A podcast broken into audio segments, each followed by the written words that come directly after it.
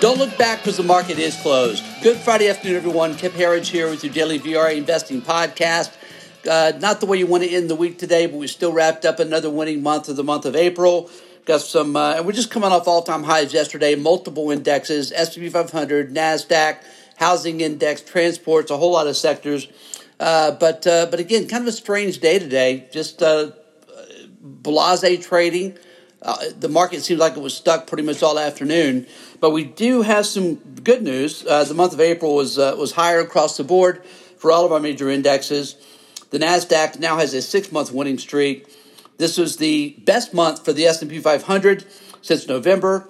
The Dow Jones Transports have now put up 13 straight weeks of gains, and um, We've got some interesting analytics for you as well I'm going to cover that points to what should be a very good May. We think it's going to be. But uh, let's cover the bad news first. Uh, uh, down, losses across the board today. Dow Jones finishing down 185 points at 33,874. It's a loss of about a half percent.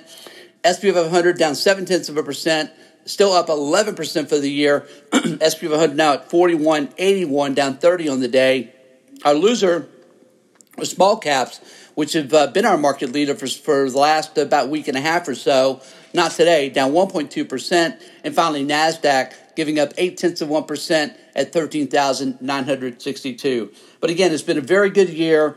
Here, here's the data that we find pretty compelling. Going back to 1954, when the S&P 500 is up at least 10% in the first four months of the year, and that's happened 18 times, by the way, the rest of the year has been positive 88% of the time, with average gains over the remaining eight months of 7.4%. Bottom line, the SP 500 again is up 11% uh, so far this year, so it meets that bogey. If, uh, if things follow to form, it should be a, good rest of the year. And hearing a lot of people talk today about Stella May going away. Uh, Tyler and I have been addressing this this week because normally that is true. Normally, 90% of all gains, going back to 1950, 70 years, folks, 90% of all gains take place from uh, November to May, uh, November to April, and then from May to October. Typically, the time you want to be out of the markets. Very, very few gains typically take place during this time frame. However, in post-election years, it's a completely different story. It turns out May is one of the best months of the year. Matter of fact, it's the best month of the year for the Russell 2000, uh, with an average gain of 3.9%. NASDAQ averages gains of 3%. Again, post election years, the stock market is higher 90% of the time. Again, going back to 1950. So, uh, again, it's been a great year. Uh, April could have ended stronger, but uh, we'll look at the big picture here. And also know that when we come into the office, when the market's open on Monday, well, it's a new month. It's the first day of trading for May. We've got a whole lot of fund flows coming in from pensions, retirement funds, and uh, share buybacks have also really become all the rage again. You may have seen a lot of that news this week from the likes of Google and Facebook and Apple with these massive new share repurchase programs. Now they're posting the biggest buyback totals since before the the, uh, the start of coronavirus insanity. Uh, now the best uh, beginning of the best month for share buybacks since last January. Let's uh, take a look under the hood today and see how we looked in the internals. Really not as bad as it could have been. Frankly, I expected worse. Uh, let me get a quick refresh to get the late late readings in here. So, advanced decline was two to one negative. That's both NYSE and Nasdaq. Again, with a day like this, negative across the board not really never saw much of a rally. Two to one negative. It's still negative, but we're not gonna. It's, it's not a. It's not an extreme negative. Uh, and we saw something really interesting happen today in volume. Again, Nasdaq down 119 points today, but volume on Nasdaq was only negative by just over 300 million dollars worth of trading. That's very. We'll call it inconsequential. Uh, volume for NYSE, however, was negative by 2.2 to one. And uh, our Star Wars again continues to be new 52 week highs to lows today. We had 321 stocks hitting new 52 week highs to just 67 hitting new 52 week lows. That's a, that's a streak that's pretty impressive.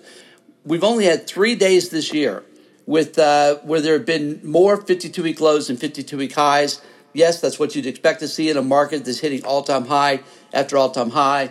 But the fact of the matter is, it is occurring the market has continued to broaden as more and more sectors, more and more stocks hit all time or 52 week highs to all time highs. And again, that's a technical positive right there. In our commodity oh, sector watch today, we had uh, about 11 S&P 500 sectors today. Uh, we had seven finished lower, four finished higher. Led to the downside by energy, down 2.7% today. Oil today was down $1.51 a barrel. The cause of that. Technology again lower today, down 1.4%. We never want to see tech lead the way lower. Matter of fact, we saw the thing, same thing today from the semis. And again, this is not what you want to see if you're bullish. Semis today down 2.8%, but they've, they've had a very good run of late as well, giving back a bit today.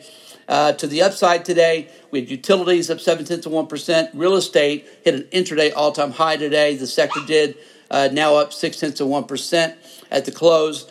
And uh, finally, for today, our commodity watch gold today flat on the day at 1767 an ounce. Silver today down 15 cents at 25.90 an ounce. Copper uh, just coming off of 10 year highs, barely just short of all time highs, frankly, uh, down 3 cents a pound today at $4.45 a pound. Oil today, again, down $1.51 a barrel at 63.50. But uh, uh, we like oil here a lot and energy stocks. Uh, and Bitcoin, big move higher today. This is, if you're bullish, again, it's what you want to see because Bitcoin has led our markets higher and lower for four years now. Been a very reliable trade, high correlation, as a matter of fact, as a risk on, risk on asset. Bitcoin today up a big 39.30. That's 7.5% to 56,838. And I'll throw in today that Tesla also has been a very interesting risk on, risk off, off indicator. Tesla today up a big 4.8% at $709 a share. So uh, we'll, we'll, we'll take a look. We'll, we'll, we'll consider that uh, Tesla and Bitcoin will lead the markets higher into next week. And we'll finish the podcast on that note. Folks, always appreciate you joining us here. Thank you for your feedback. Come and join us full time at VRAinsider.com. Again, VRAinsider.com. Have a great weekend. We'll see you back here again Monday after the close.